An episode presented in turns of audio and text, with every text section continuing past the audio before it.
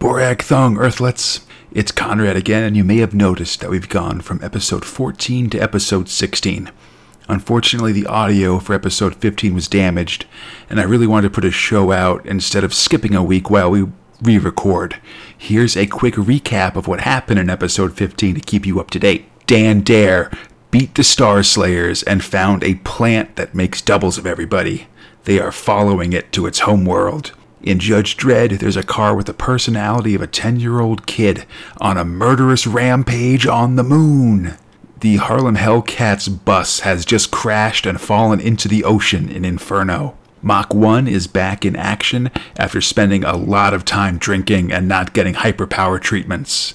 And there's a new thrill called Colony Earth, where a secret agent and a professor have gone looking for a lost Navy ship and have found aliens and alien robots. Hopefully, that will tide you over until next week when we can go more in depth and cover the end of Invasion and the Visible Man thrills. Thank you for listening, and remember, please send your favorite thrill of 1977 to us for a chance to win the Shako graphic novel. Splundig for a thrigg!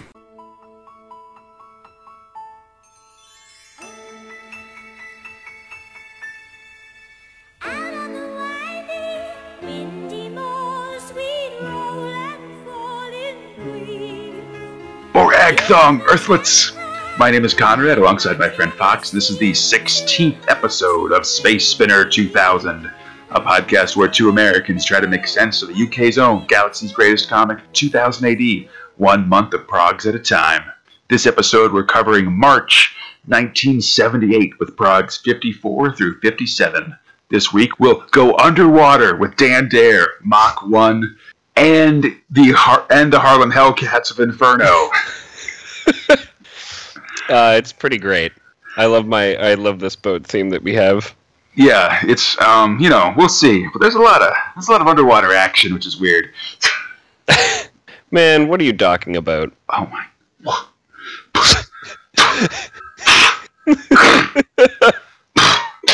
I'm bringing- speechless. I'm bringing class back, baby. Oh my gosh. I mean, Okay. listen, if if you think you know of a better fish pun, let me know. All right. Enough of your uh, jibber jabbing. Jabberjawn? Yes, that's a shark. Jabberjug. That's a shark from whatever. I'm I'm I'm I'm doing it. I'm And not gonna be able to keep up with you. and speaking of doing it, let's go to Thrill One. Dan Dare. Someone call Kevin Costner. Uh, Dan Dare's not a mariner; he's like a space pilot dude. But Nope, he is going to Waterworld. hey, don't we haven't gotten there yet, all right? I know. I'm sorry. Because because first we got to investigate this doppelganger planet. Oh, From- so good. The plant-based doppelganger guy that we found in a floating coffin last episode. He put in coordinates to like his home planet, and the ship went there. And then the doppelganger of Dan Dare was killed, and so. But now they're like, hey, there's a planet. Let's check it out, which seems fair enough. I mean, that's why they're like out there, right? So Basically, yeah. Like to find new civilizations, poke them with a stick, and then destroy their home worlds. Basically. Yeah. Take everything from the Prime Directive and reverse. Hey man, that's just that Prime Directive is just Starfleet's Prime Directive. Like I see a lot of I've sorry not to get on a on a rant here, but I've seen a lot of science fiction things where people talk about the Prime Directive like it's an actual Prime Directive for everything, and it's not. It's just Starfleet's Prime Directive. Like if that's not your species' thing, then you don't have to abide by it. It's just made up. well, I mean, they even concede that point in Star Trek, like several times. It's Yeah. just like, yeah, like this is What- us, but we think it's the right thing Yeah. because you're doing nice guy stuff, and it's like, okay, well, what if like the Cardassians are just really good at being not that? Exactly. But I don't want to get too too into it because that's not what we're here for. Trek Um, coming yeah. soon. no. we land on it. We land on the distant on this uh, doppelganger planet.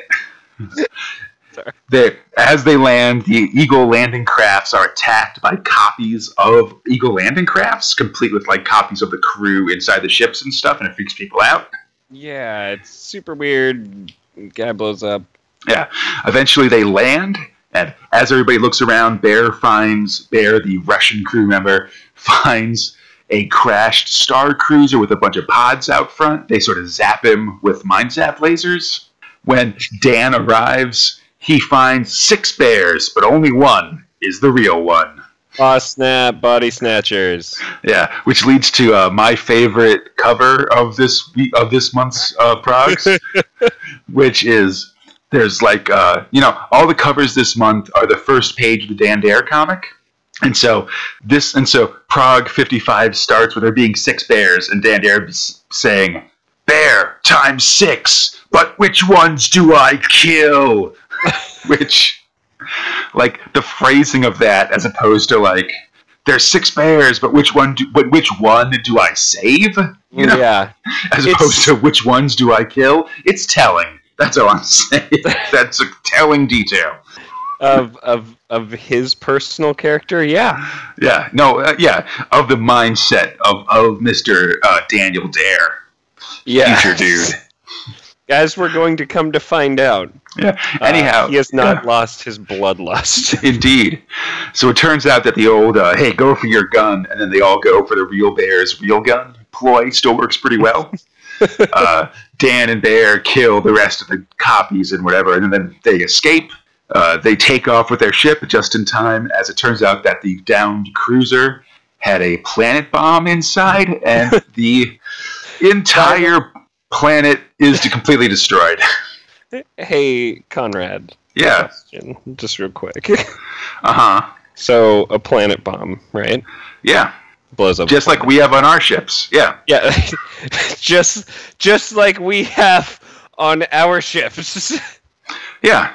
this man came prepared, ready I mean, this is not the first. potentially blow up a, an entire planet. This is not the first time we've seen Dan. Da- we've seen in this section of Dan, in this like you know new version of Dan Dare with a coat, arrive on an alien planet, find the aliens to be hostile, make no effort to communicate with them, and destroy their entire planet. It's happened before. Dan, you know, Dan Dare's law is like Dan Dare's love. It's hard and fast, you know. like he's really like I know everybody says Captain Kirk is the basis of Zapp Brannigan. There's a little bit of, of Dan Dare in there. You know what I mean? God, he he commits genocide against something sentient enough to make copies. Right. And successfully say like what coordinates to go to and stuff. Like the Dan Dare copy was smart. It could talk and make it make it make it have a decent replica of Dan Dare. Same thing with the bear clones, you know? Yeah, no. Dan Dare's There's- ethic highly ethically questionable. so what I mean, I'm kind of coming to terms with uh, when we talk about this, especially because I am enjoying myself right now, Conrad. Like I'm enjoying these stories, and, Yeah. and by the way, we're halfway through these, but yeah. Go ahead. Yeah, but you're you're I still you're love this this comic, even though knowing that they kept one of the things that I had the most disdain for. Uh, It's all the coat, bro. This is a solid coat. I mean, that's what it means. Sometimes you can be dressed sharp enough that you're okay with genocide, and they're just aliens. Like whatever, man. You know, I'll I'll erase this podcast if the aliens show up and start looking for anti-alien rhetoric. But like, Yeah. if you come from a non-Earth planet, then I'm like, whatever. Dan Dare can kill you. That's fine. Humans? No, that's no way. I'm against that 100. percent just let his ass off leash. I don't with care. a bunch of pirates and like people that he picked up from the Mos Eisley of this world. Yeah. Right? Like he's just like, I'm gonna go find some criminals. We're gonna get lots of weapons, and we're just gonna go get turned loose. Like I just like consider that for a moment. These are not Yeah. loyal to a government kind of men. Look, yeah, okay. So listen, the objective description of what Dan Dare is and what he's doing, it makes him a bad guy. Just because Yeah. he's a bunch of well-armed, a bunch of well-armed criminals roaming around, taking down empires and destroying whole planets. Like whatever. Oh. God. What have you done in your life? That's what I want to know. Ah, To judge Mr. Dan Dare. no, f- fucking fair enough, right? Like, I'm sorry that I'm not a cool space battle guy who made friends with a giant Russian and a dude who's got a gun welded to his hand and a guy named Pilot. Guess what his job is? All right, That's right. Like, Reevaluate your life choices, buddy. Meanwhile, back on Water Planet. on a whole different planet, Dan Dare is uh, flying around on the surface of this water planet. He gets attacked by a giant tentacle. Ah, it's a tentacle attack. Yeah, it's a giant like tentacle. It's got a big. It's got suckers, but it's got a big mouth at the base and stuff. It's really awesome. it's a uh, it's a very well crafted uh, monster. I'll be honest. And Dave Gibbons, you rock. Yeah, no, he's doing. Dave Gibbons is really doing some yeoman's work with these monster designs. Um, it's really great. Yeah, so Dan Dare, so D- the Eagle Craft manages to escape the puckered hold of the giant tentacle.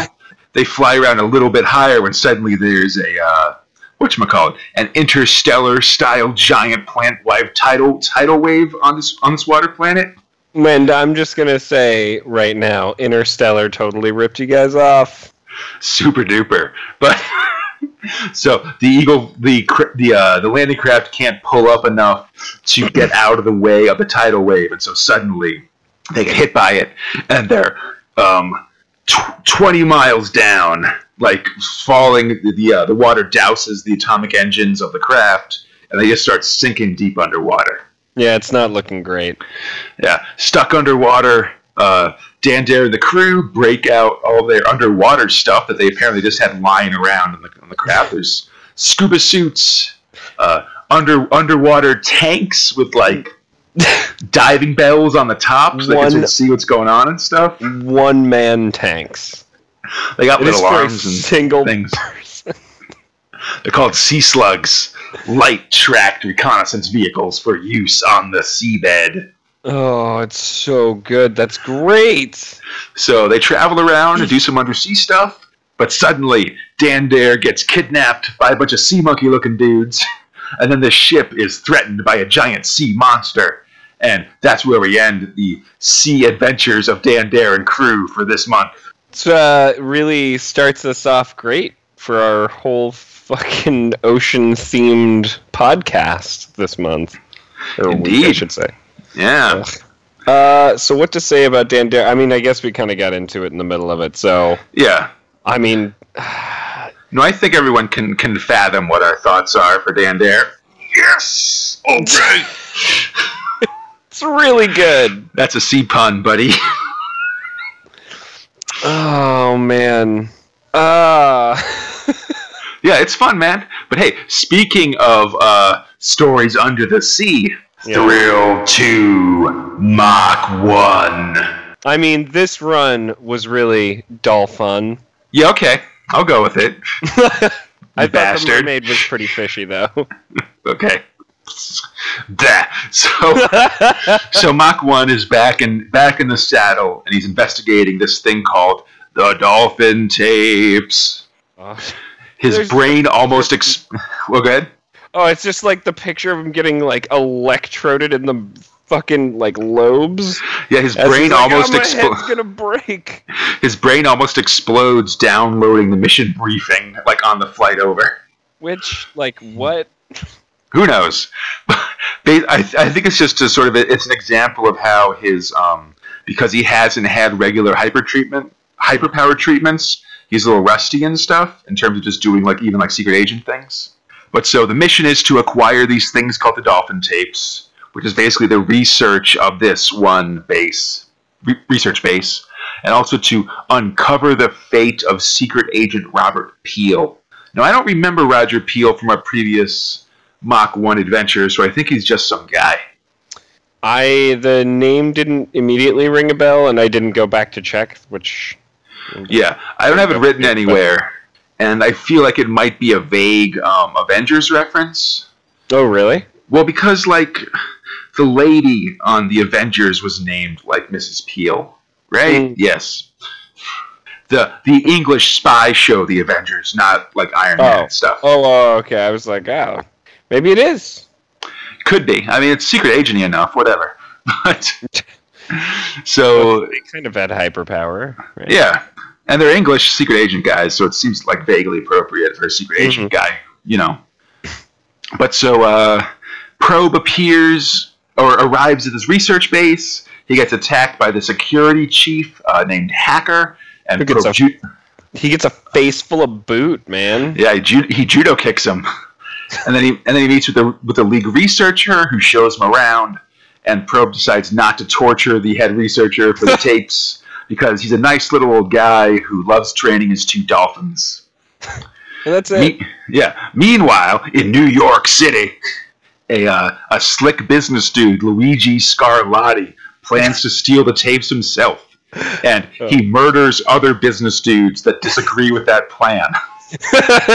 By throwing them down an elevator shaft. Best way to do it. So that night, Probe tries to download the tapes into his cyber brain, but it overloads again. And this leads to him being wobbly and moving at slow speed as he tries to stop the guard guy Hacker from killing the nice researcher. Probe intervenes, but Hacker throws a knife right in his gut. Oh, ow, my guts. Yeah, luckily, knife wounds are no match for hyperpower, and Probe was only stabbed a little bit. But he ends up getting uh, buffaloed, like knocked upside the back of the head, and tossed into a nearby, you know, like pool of water. Where like I don't think Mm. there are any sea creatures, but there could be. And then they use advanced technology to instant freeze him in a big block of ice. Which actually worked. Yeah, he's he's totally Encino man. oh, Meanwhile, that's great. Yeah, meanwhile, Scarlatti, Hacker, and some goons grab one of the dolphins and they head out into the Everglades to find this big research, uh, like super research base where the dolphin tapes research is taking place. Mm. Meanwhile, Probe and his comp- and his brain computer basically induce an extreme fever inside his body, like over 40 Celsius or 104 degrees. And which, it's like, hey, you may suffer brain damage. yeah, but otherwise you'll die from freezing to death. So it's you know a little one or a little the other. But this manages to melt the ice and allows him to break free, but not kill him apparently. Or if you want to kind of go Jacob's Ladder style, this could all be him. Uh, the rest of the Mach 1 stuff could all be him imagining things as he slowly freezes to death inside this block of ice. Either way seems pretty fun, honestly. Jesus. but so but so probe uh, punches his way out of the ice jack frost never packed a punch like this I as he beats as he beats up a, uh, bunch of goons left behind I just Dan. don't get it. what jack frost never punched like this Yeah. well like there's this guy jack frost Well, And, like- does he? Is it like some fable I don't know where he punches people in the face? i mean you know maybe like it's a little nippy and it's like oh like jack frost is really packing a punch today because it's so so cold out I've heard nipping at your nose, but not like. i can't believe you're giving this guy a hard time about his kill puns bro that's not I'm cool just saying, man. Like, there's so many things he could have said. Like, I'm putting you on ice. You know, I mean okay fair enough right? Like, anything is better than that. Uh, you know, he just had a brain melting. He was just had a brain melting freezer, so maybe maybe he's off his one liner game. You know. Brain- like, just. Com- oh, he is like induced in a fever. yeah, Would have been better. Just like I hate pumpkins. exactly. But so Probe grabs the other dolphin that the scientist guy was trading, and the two of them make their way to the base. I do want to make a slight correction because, as we know, John Probe has a propensity to actually grab things that we say he's grabbing. He just mm-hmm. befriends a dolphin and runs. Oh yeah, sure. I'm sorry. I would know because that put in my head like, oh man, why didn't he just pick up the dolphin and run? Because the dolphin's really because the dolphin's fast enough in the water that he can just run beside it at hyper hyper powered speed and make good time. That Which that- is- that- that's what he does. Yeah, which is what he does in the third in the third prog this month. He find he makes his way to the dolphin base, the dolphin tapes research location. It's a crazy underwater base full of uh, weird fish in aquariums and stuff. There's a Blinky from The Simpsons. He's there, as is, or at least some some three-eyed fish, as well as the lost Robert Peel, who is now a merman, pa, a merman. And the bad guys are there too. It's showdown time. Also, his fingers are super gross. Yo, he, he's not he's not like a cool like Little Mermaid style merman. He's he's got a lot more frog in him than you really like in like a merman. Yeah. You know what I mean? oh God, big time. He's not the most attractive fishman we have seen in the comic yet. Indeed. so it's time for an underwater an underwater showdown. Uh, Hacker and Probe fight. Hacker's got one of those hook things, like where you where you like hold on to like the a metal cross piece, and then this big metal hook comes out from like in between your fingers. I guess I don't. Mhm. I, if, I, if, if I'm describing it well enough, yeah, fish hook. I'm sorry.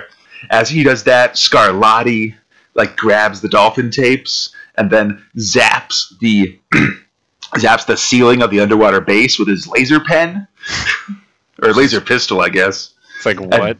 and then escapes. So it's uh, hacker and probe showing down in this underwater base as the underwater base fills with water. It's pretty cool.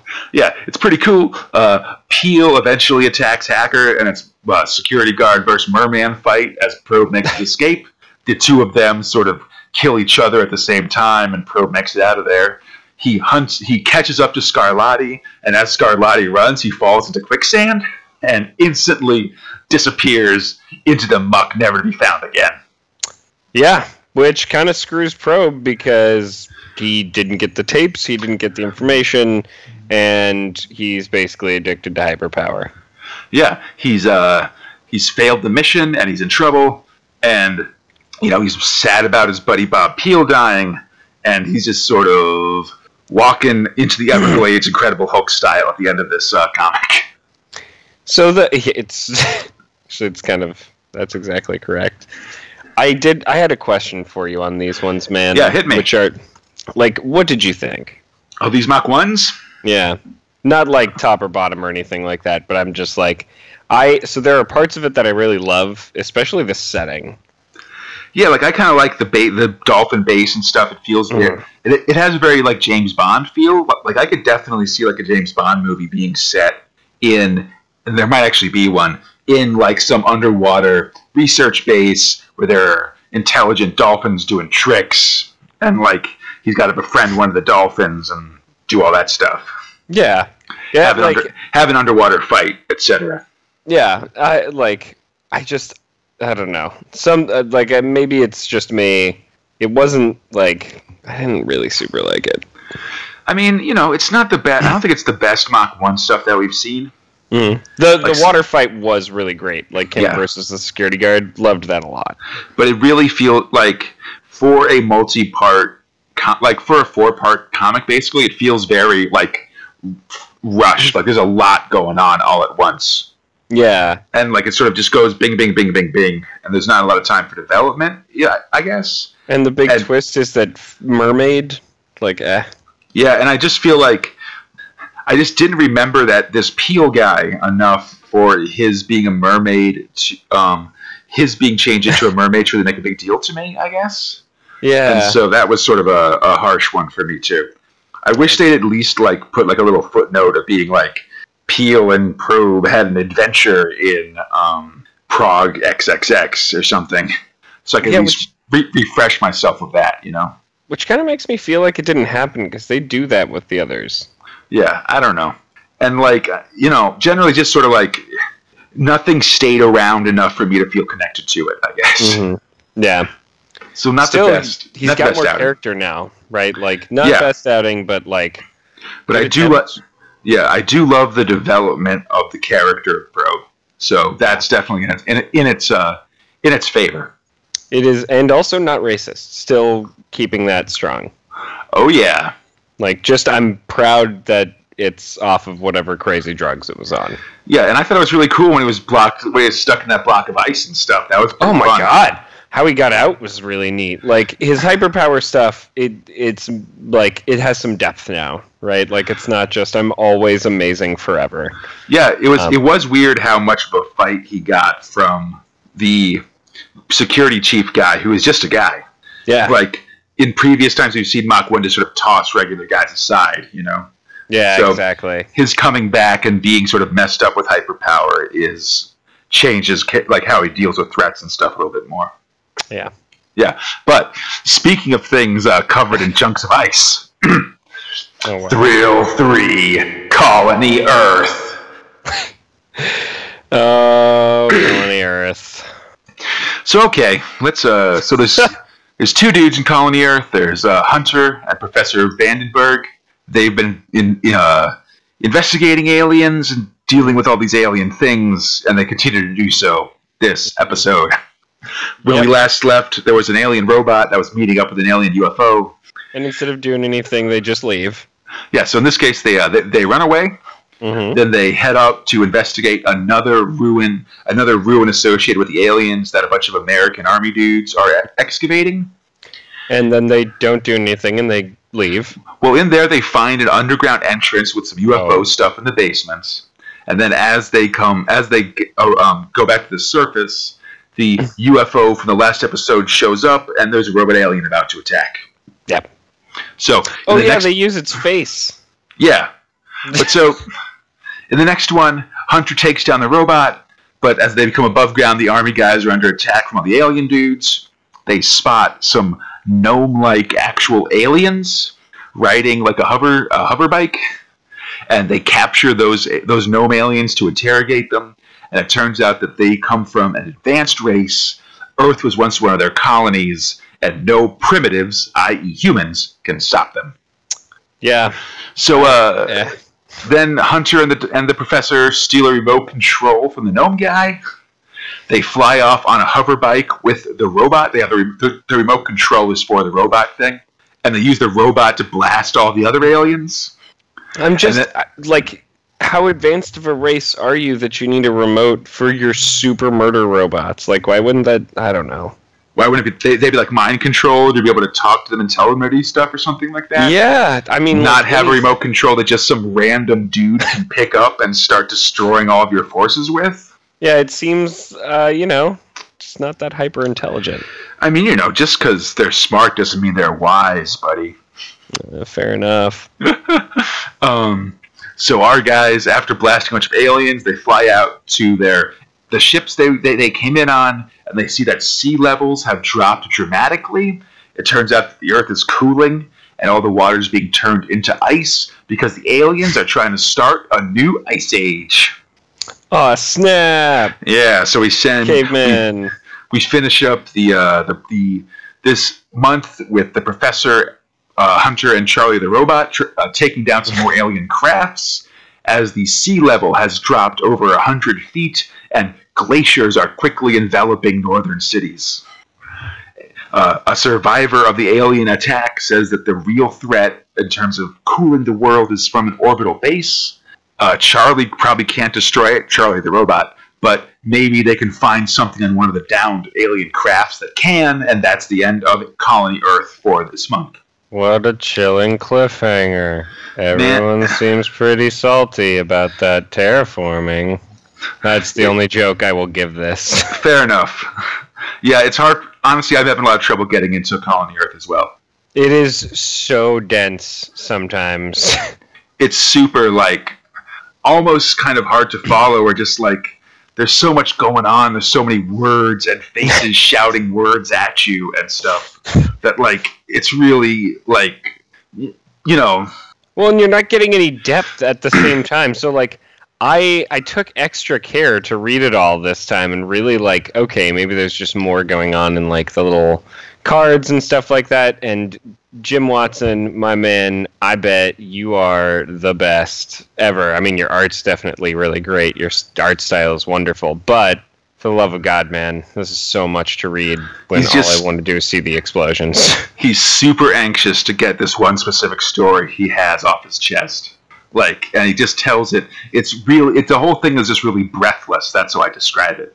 yeah. Everybody talks in, in exclamation points, and all the narration is just immediately moving them from one place to another, essentially. Yeah, and it doesn't feel like a Savage and Silk combo, right? Like they're immediately that thing that I drew kind of in comparison to them, where you have, um, God, I forget the American guy's name. Not the professor. Uh, Hunter. Hunter, right. So he's like, we need to do this with explosions and guns and brash actions, which is almost always the thing that they do. Yeah, but he let he, you know, he he just lacks the uh the gleeful murderers, the the gleefulness of Bill Savage as he kills a bunch of Volgans. You know, that's something so many of these characters lack. They just aren't having. You can tell they aren't having fun in a way that Bill Savage wasn't. He was having fun. I mean, that was it was his life's calling, his true uh, magnum opus. Yeah, I mean, you know, it's okay, but this one's kind of forgettable. Mm, I don't know. I like. I'm not enjoying it so far. Yeah, I hear you. Hey, speaking of uh, not quite enjoying non-thrill material, letters and encounters. Or do you mean non-krill material? Hmm? Also, Get none out. of them are- also, none of them are ocean themed, as far as I remember. Yeah, so this month we see a new feature called Encounters, which okay, so my my theory about Encounters Uh, is that there was one editor that commissioned a bunch more future focus covers, which are those covers we had for a couple months that were just sort of like a random sci-fi, like a random sci-fi picture, and then the sci-fi story in, inside the prog. Mhm. So someone commissioned a bunch of those, but then they also decided that they wanted to have the cover be the first page of Dan Dare. So suddenly they were left with all of these uh, covers that covers and stories that they'd never ha- really have a place for. Hmm. So they just started putting them in the middle of the comic as just sort of a one page. Like, hey, here's like a, a crazy space picture and then a story to go along with it. You know, a, a quick story, a quick text story to go along with it. Yeah, and you put it right next to the ad, like for a Star Wars fighter kite offer. Okay. There's definitely ads for her, this Star Wars fighter kite in this comic. It's only 95 pence. I looked it up, and so you're supposed to send in to get it. You're supposed to send uh, get with the purchase of KP outer spacers, which I didn't know what those were, so I looked them up on the internet, hmm and apparently they're these like puffed corn and wheat products, What? like a uh, like like a crisp, like a Oh, okay. like like a snack thing. Yeah, yeah. and they're they're in like space shapes. Like some are shaped like flying saucers, and some are shaped like space stations, and blah blah Oh, blah. Oh, weird. Yeah, this one's like Star Wars fighter kite offer. And um, they have in really weird British flavors, like Chutney. chutney, pickled onion, beef burger. Ooh, pickled onion would be tasty though. I don't know. These are we. I I feel like the big difference between England and America is a propensity for savory snacks. That's a big big English thing that Amer like if as opposed to just getting like a candy bar like, like you get here in America that's just like a chocolate hmm. thing. You know what I mean? Yeah. I I mean, I'm really into ketchup chips, so to be honest, I'm willing to try a lot of things at this point. Fair enough. so, also in letters for this one, uh, a kid th- so thinks that the uh, "What I Like Best" cost uh, coupon isn't needed, which is this thing that they include in the in the products periodically. Where you're Mhm. supposed to list the different thrills in the order that you like them best. So basically, a primitive version of top thrill and bottom thrill. And then um, another, and then an, another kid wants to know why Tharg disguises his spaceship, but not himself. And Tharg is like, "Because I don't want to look like an ugly human, but I'm Tharg." it, Oh, how he says it was was pretty amazing. He's like, dude, um, I'm most displeased with the ludicrous idea that my beautiful features should be changed to resemble those of a mere mortal. it's pretty Like- awesome. Like, damn, dog. Uh, Yeah. an immortal being just slapped you down. and then um, there's a pretty sweet picture of a space station as well, which I'm, I'm down with. Yeah, And- and a kid definitely drew it. Yeah. And um, oh, I, I, I forgot to actually describe what the encounter was for this for this prog. Uh, Oh. it's a it's a story called The Mess. There's basically a crazy, gross monster in the middle of a space crater, and but it's just another complication with being an interplanetary dust man, which is British for being a like a sanitation worker. Jesus, it's, uh, Yeah. So in Prog 55, the encounter is called Moving on. Yeah, so the encounter is called the Sun God, which is it's a, uh, a futuristic alien tries to make first contact with a caveman, but instead the caveman kills and eats him instead. Like Which I, this one was pretty great. you got to wait for a certain period to actually talk to uh, humans, buddy. Yeah, everybody knows that. And then uh, in the letters, a kid says that in 2010, people will go on interplanetary uh, vacations. And another, um, another wants to know more about Tharg, which I always I'm down with. I like Tharg. Yeah. One kid wants to be the new Mach 1, which no dice. Another one wants a new Flesh series, which I'll agree with that one as well. One hundred and ten thousand jillion percent. We'll get it event. We'll get there eventually. And then the final kid wants to know what Mach One was doing during the events of invasion, and are told to keep reading. Oh. Also, one last kid draws a pretty sweet alien in a cape. All right. I like its uh, stomach gem. Yeah. So prog, in prog, I don't know. I don't know what to say about this stuff. Like, yeah, no, it's fine. I don't know. I appreciate it. in uh, in in Prog 56, Walter takes over the letters page this week and has asked terrible Judge Uh. Dredd based questions. Let's just move on.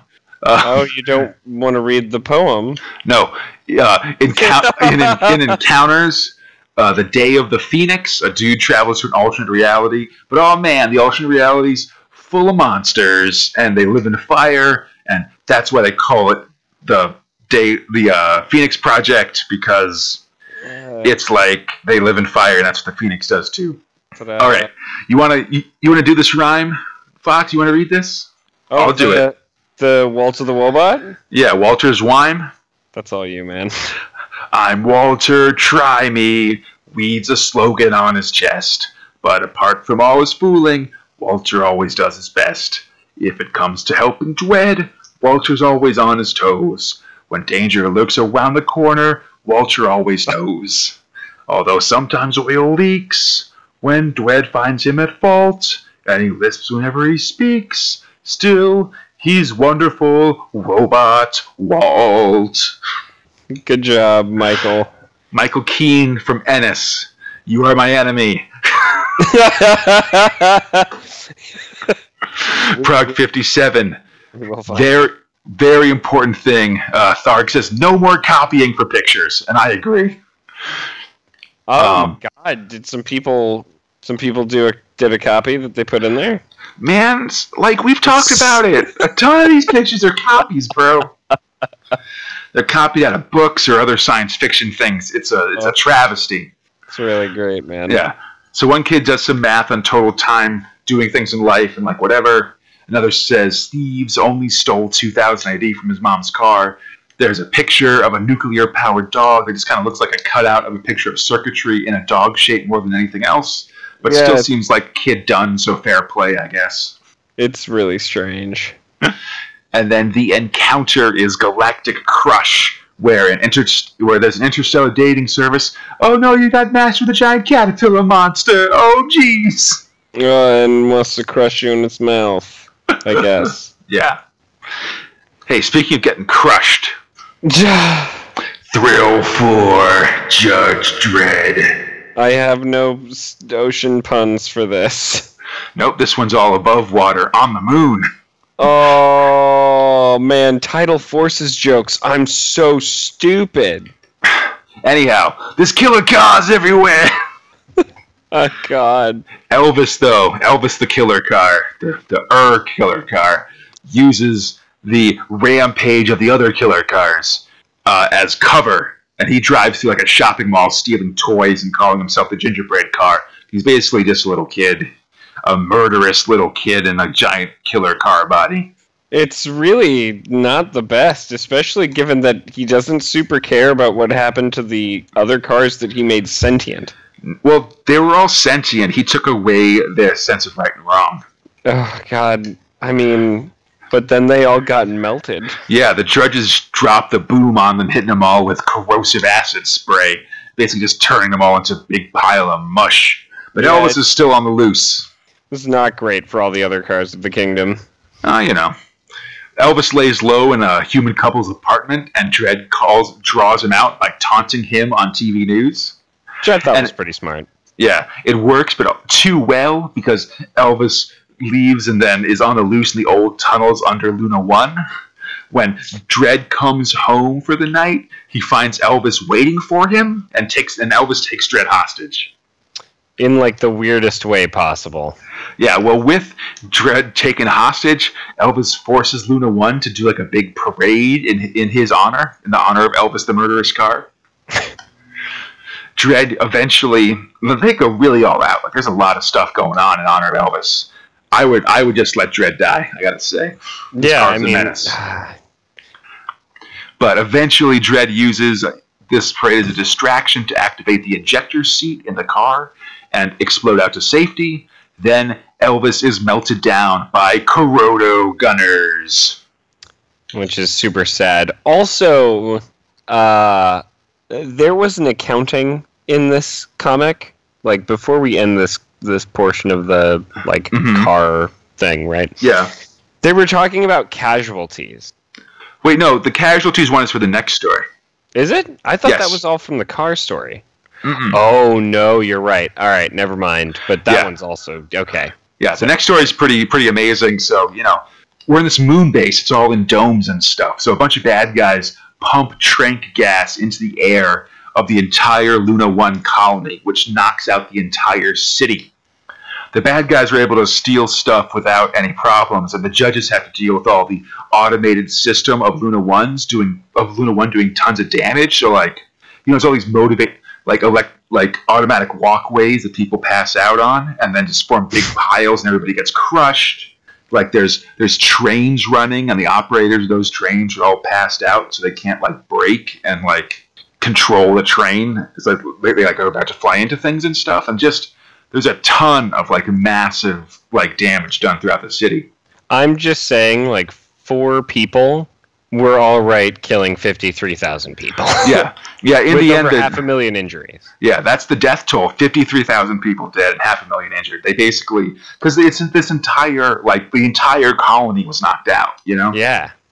the perps count their spoils in their apartment, but uh oh, they've locked the door behind them and they haven't paid their oxygen bill. So all the air is pumped out of the room. They die with their ill-gotten gains, found by Dredd three days later. Only a fool bucks the oxygen board.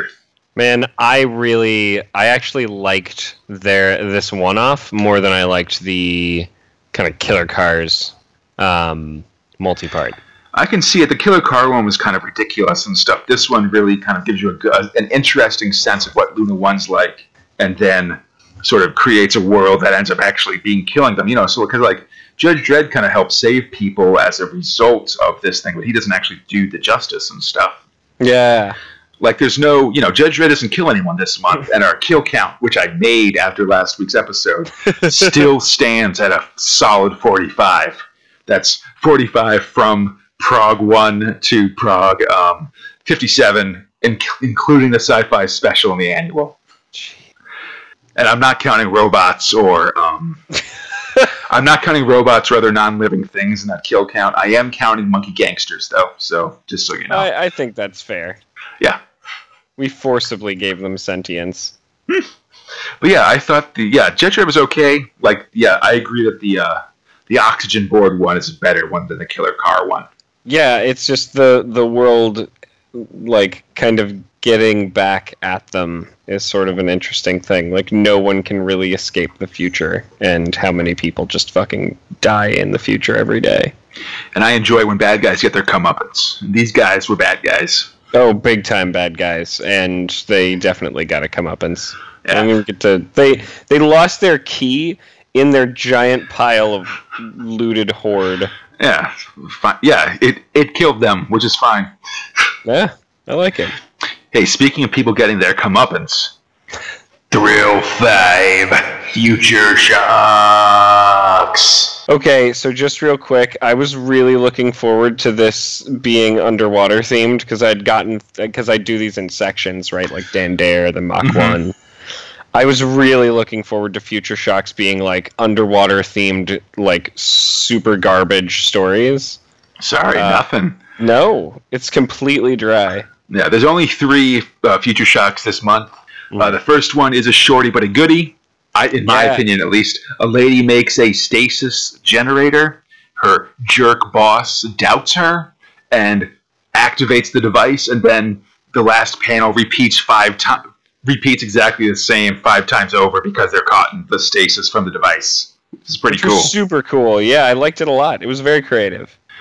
Then um, the next one is a bunch of future dudes, a, a, a, a bunch of future guys strike oil on a distant planet, and like the main guy's like, "I'll get all the oil I can, even if I got to destroy this whole planet myself." As he does, he's bit by a bug and passes out, and it turns out that the bugs are actually aliens building an, a derrick on his veins to get more of that sweet, sweet blood. It's just, eh, The bugs learn from watching us, buddy. I guess so. Then finally, some uh, some guys travel back in time to prehistory. While they're there, they kill a monkey by accident. When they come back, everybody in the monkey in the future is a monkey. Oh no! That's how everything changed. Yeah, don't kill anything in the past, guys. I Although, just by existing, you're probably killing like some key germs or other things. You know, Just I'm saying, just saying.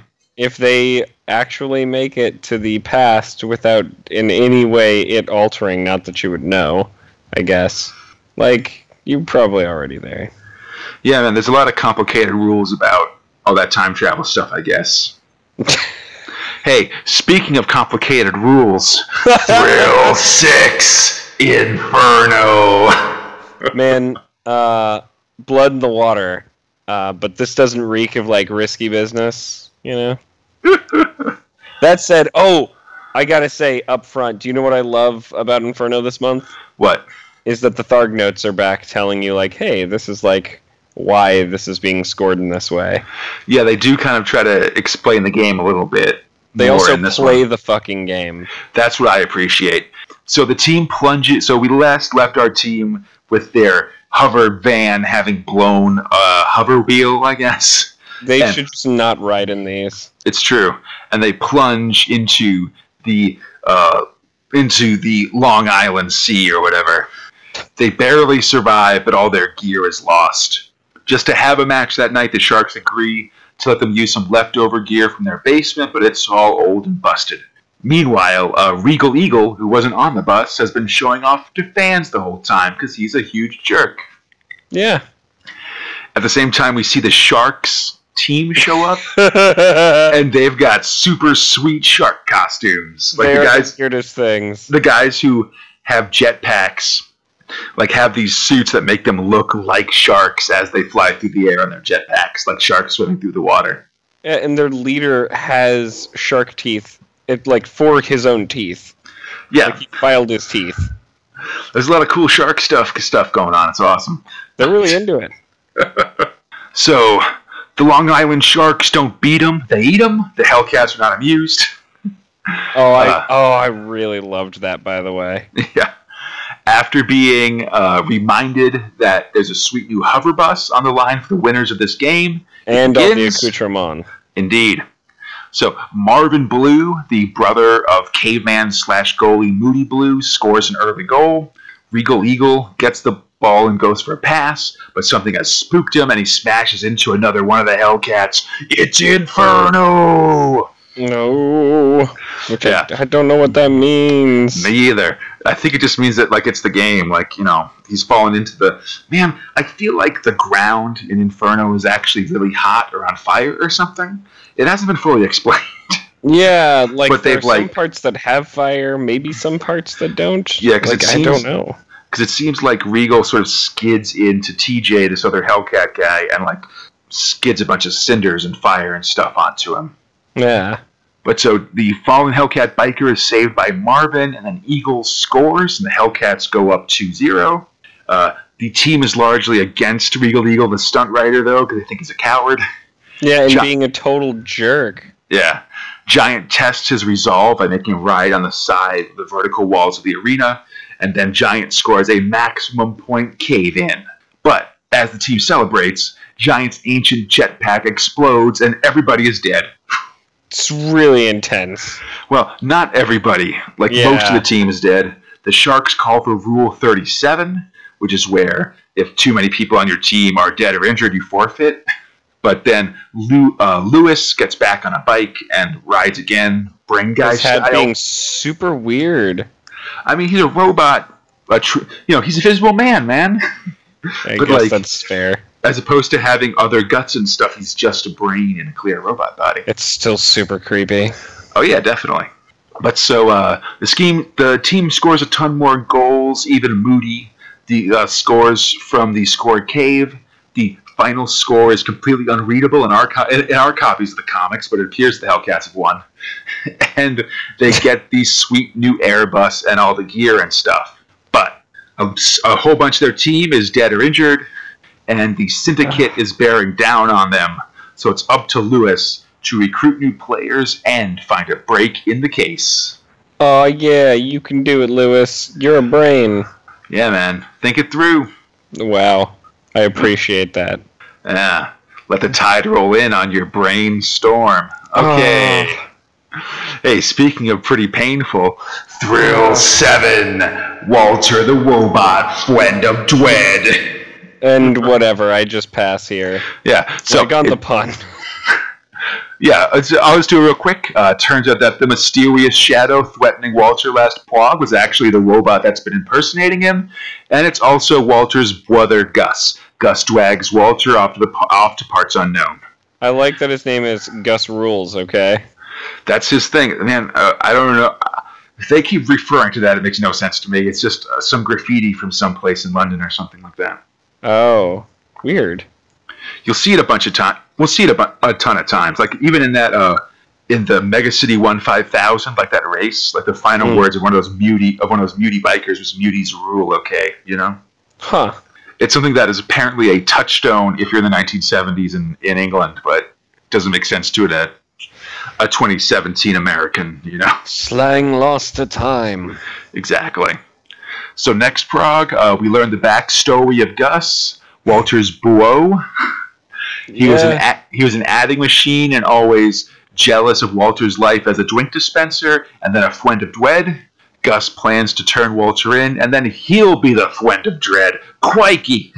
So weird. Yeah, so things are looking bad for Walter until his giant uh, robot mommy shows up, throws Gus into the incinerator, Which what? I mean, it's a bit of an overreaction. And then- kid. Yeah, well, and then Walter's name is is uh, cleared. Walter is very grateful, and Gus is turned into a transistor radio. The ultimate. Uh, what I would imagine the ultimate prison sentence would be like for a robot. Indeed. So, speaking of radios, Walter co-hosts a pirate radio station on the moon. All the tapes he has to play are either like lisping things like electronic music, or Walter-based like uh, Handel's Walter music. Anyhow, uh, Dwed shuts the station down, and we end with the DJ about to blow his brains out all over Walter. Fun. No, yeah, like, are you having fun, kids? Hey, kids, how do you enjoy your comic book? Anyhow, that's it for uh, thrill- Thrills this week, Fox. Uh, just want to give a shout out to the dude wearing the weird green outfit on the back of that last one that says, I am a mump. Indeed. I don't know what Lousy, that means. crazy futures, future uh, fashions. But Yep. now it's the key time, Fox. What are your top and bottom thrills? Note: Walter the robot cannot be your bottom thrill. uh, so all right. Uh, I'm gonna just scratch the the ones that I I had a hard time with. So, Mach One didn't make it. I really enjoyed it. Um, just it just wasn't enough. It was super boring, but it's making all of the right strides. mm-hmm. Um, Mach One didn't make it either. He's still. Wait, you- just said Mach one. What's Oh wait! please- Oh Jesus! Thank you. Um, not uh, not Judge Dredd. Okay. Um, mostly in that like I just wasn't a big fan of the car stuff. Um, that wasn't super enjoyable to me, and it was really only the last prog that really like felt super. I don't know, normal, but Yeah, super that's fair. enjoyable. Anyway, that effectively leaves me haha, with Dan Dare. Dan Dare is awesome. Dan Dare was great. He committed genocide on an entire planet of sentient uh, pod people, and Yeah. like Semi-sentient just- at least. he's he's murdering. I I love it. I think it's found its stride. I think it might maybe be Uh, a good enough surrogate for invasion being gone. Nice. All right. So Good top enough. thrill Dan Dare Yeah. I think is that my first time ever giving top thrill to Dan Dare? might be. I, th- I think we've started liking it with the re- with the reboot with the new coat and stuff.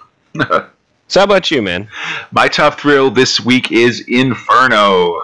Oh fuck yeah, man! I like those. I like those shark dudes. They look very sweet. Um, I really just love that this was just all on the field this time. Mm, It was either right before the game or during the game or after the game. It was a one month thing. They did the whole match, all that stuff. Um, had ups and downs. It had a bunch of things. I really love the on the field stuff for um, Inferno. I really hate that it seems like they're gonna now be doing a bunch of off the field stuff. yeah, I, it definitely is getting that sense, which is uh, part and parcel why I'm not. I just haven't been getting that excited about reading it, and I love it. Like this was great, and you're absolutely right. Like this was uh, kind of like reading old Harlem Heroes. Yeah, well, it's like you know. Again, I would just say that like for me, this future, this sports, these this idea of sports comics is really alien to me, and I Mhm. really like it when they do it, just because it's sort of such a new and weird thing. Yeah, So I appreciate when it's about sports and not when it's about oh we can also use our sports abilities outside of the field. Like I, I'm I'm here for the I'm here for the sports. You know, it's like yeah, it's like uh, pro wrestling. Like I'm here for to an extent. I'm here for the matches. You know, Mhm. and if it gets too crazy outside of the ring, then I'm like, ah, you know, like these guys just aren't good enough actors for it to just be a soap opera, you know? Yeah. well, and, and that's the thing is like you want you want the drama to be happening while the action is happening. You know. I mean, there's such an obvious place for drama to be taking place that to not take advantage of it and have it just be for the games and stuff just seems like a missed opportunity. I agree. All right, so what's your bottom thrill this month, Fox? Uh, I, I this feels like fairly easy to me. This is that's Colony Earth. Agreed. I, I mean, let's talk about it for a little bit and Yeah, And I mean, like, we what kinda dis- disaster. we, we, we kind of talked about it a little bit when we talked about it um, previously, but just the like, it's really busy and hard to. It's like its breathlessness combined with its art style makes it hard for me to read. Um, is just the, the the the flat out thing that so much like there's so much talking and actually surprisingly little action in each um, Yep. thing. That And was going to be my comment as well. like the combination of it makes it sort of un- unpleasant, I guess. Well, it's like it's so much that there isn't action that they take an entire like one and a half panels to set up like, hey, we've got this force up here of like military people, and then just like hand wave, don't show it. They're just Yeah. like, oh yeah, it all happened and it's over with now, and I'm like, you you missed this opportunity to like blow things up so that you could have these close-ups of people's faces looking super worried. And uh, I don't know why they're worried because pretty much they've seen like these guys can shoot everything out of the everything. They can irradiate the planet and also make our water into ice. So like at this point um I like what can you do? And I don't Yeah. know how they're going to solve that and they keep going to these different places but the globetrotting doesn't seem to do anything. Yeah, and I just also say that it just everything feels really smashed together. Like there's a lot of at every every every um episode feels or ev- ev- you know every month every week it feels like there's at least one page it's just got a ton of people talking to each other to the point where they have to have like disembodied heads flying around just to be providing dialogue and like ridiculous amounts of exposition and stuff like that Mhm. like so that things that should be really huge set pieces and really awesome end up just being relegated to like one corner of the page or something Yeah. and it just makes it not not that fun it just makes it not that fun i guess and that's or and and, and thus not thrilling and that's not great you know No, and and that's what's the most funny about all of this to me is that the art is actually quite fantastic. Especially like when he allows himself to do explosions and Yeah. do like laser beams. like the individual pieces of the art are good Mhm. but but sort of mashed together Oh yeah, like yeah, yeah. with like 10 or 12 things happening on each page. yeah. Mhm. Nothing has enough time to sort of breathe or be excellent, you know. Yeah, you, well, you look at like You're Dan jumping from one thing to the next or something. Yeah, and and with Dan Dare, you're getting like these large set pieces where it's like, here's this big picture of this giant wave, right? And you get Yeah. enough of it, but then it just splashes in some action, right? So it's like then they hit it, then it sinks, it keeps going even deeper, and you it's that's even like a really big shot to take in. Um, and then there's Dan Dare, and you've got like bubbles in such a way so that you can see the things that are going on and they like specifically for action they don't have a bunch of stuff covering it up in this it's like everything is competing for your attention Yeah, it's just constant things like sort of happening and people talking and narration boxes and all this stuff at once. It's too much. There's too much going on. yeah all right well clear bottom but it you know i'll be honest i really hope that like in coming months they do these weird themes because i really i really enjoyed it and i saw what you did there I mean, the big thing we're going to start seeing with 2000 AD is they'll is you know is they're going to start running these sto- these stories that last like a month or 2 mm-hmm. and then sort of disappear or come back later on. You know, we saw it with The Visible Man. We saw it with this one. We're going to see it next time too.